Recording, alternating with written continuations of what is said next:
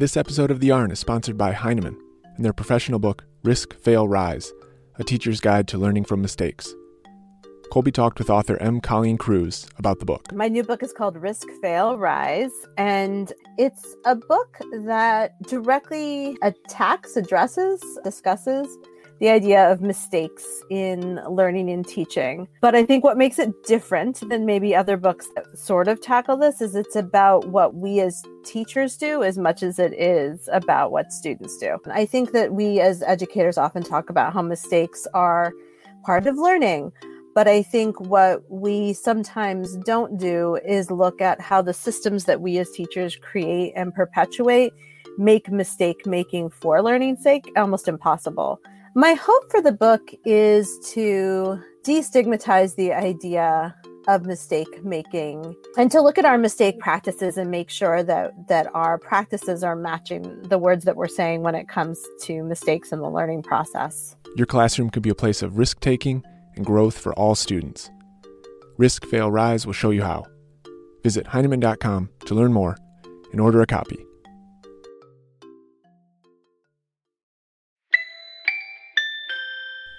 It was May of 2016. I was in Chicago on a party bus with Dave Pilkey. Colby Sharp and I were interviewing Dave for The Yarn as he was traveling from Book Expo to an event at a local school. Yeah, not something I ever expected to be doing. During the interview, we asked Dave what it was like after his first book was published, and he was working on book number 2. I thought it would be really easy to get a second book published, and that turned out to be ridiculously hard. Tons and tons of rejections.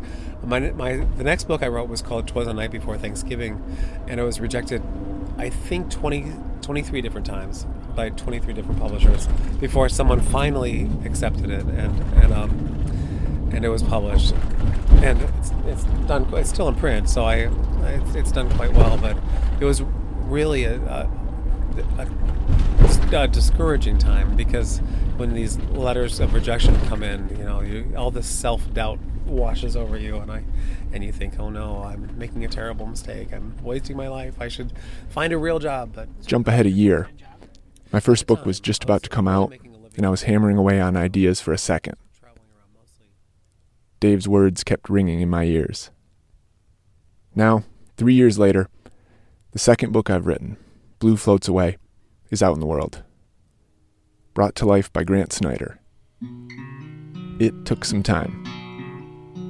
And on today's episode, I'll share how the book came to be.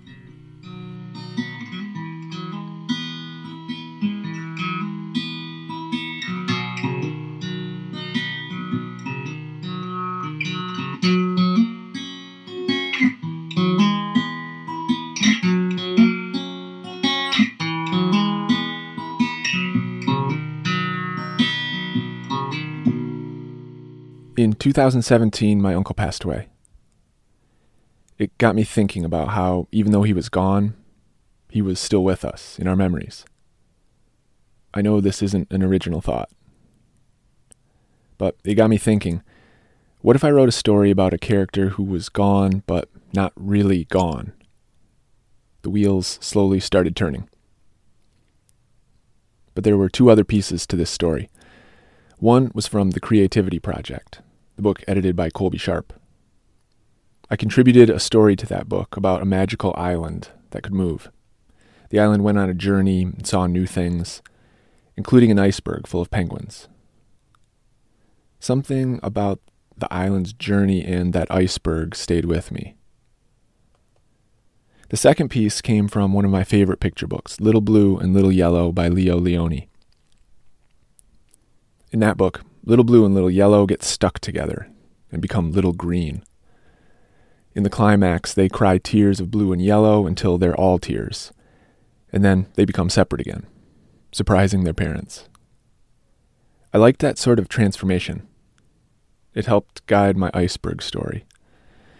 Finally, I finished a draft I was happy with. Little Blue and Little Yellow also influenced the book in one more key way, the artwork. I met Grant Snider a couple years earlier at a conference. I've always loved his comics. On Monday, August 20th, 2017, he posted a comic called On the Beach on his website. It was made with cut and torn paper, just like Little Blue and Little Yellow. It seemed like a perfect match for the iceberg story. I emailed him the story, then asked if he might be interested in illustrating it. I had never done anything like that before. I waited nervously for a reply. And then Grant replied. He liked it. He said he wanted to illustrate it. So Grant and I were both in, but would a publisher go for it? We both had published books with Abrams, so that seemed like the right place. But would they be interested? Our agents, Judy Hanson and Stephen Barbara, got together and we submitted a story and some sample art. And we waited.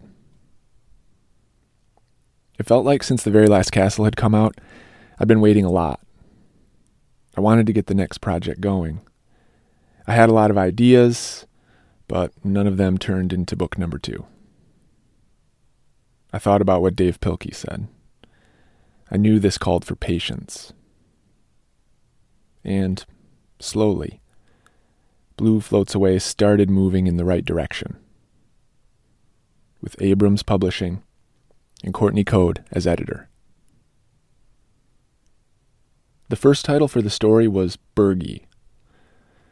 I liked it as a name for a little iceberg, but it seemed a little too on the nose or something. So I began to think of other titles. The shape of the iceberg reminded me of something. An Alexander Calder mobile. So for a while the story was called Calder. While I liked that title, something about it didn't quite fit. I wondered if the title would be too closely associated with the artist.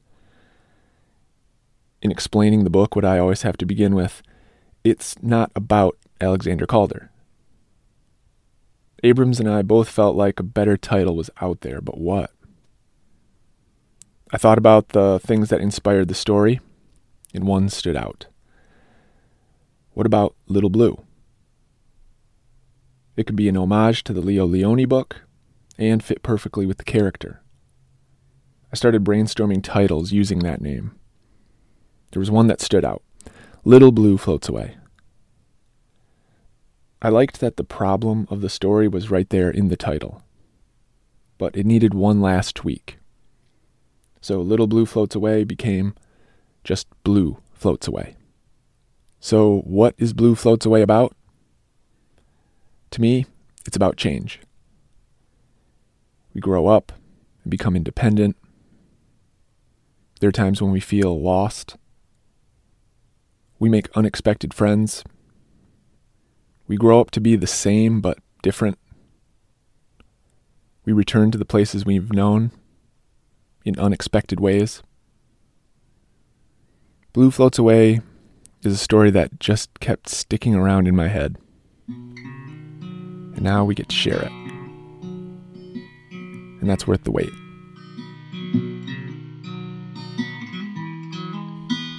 Thank you, Grant Snider, Courtney Code, Stephen Barbara, and everyone at Abrams Books. Thank you, Philip Stead, for creating our theme music. And thank you for listening.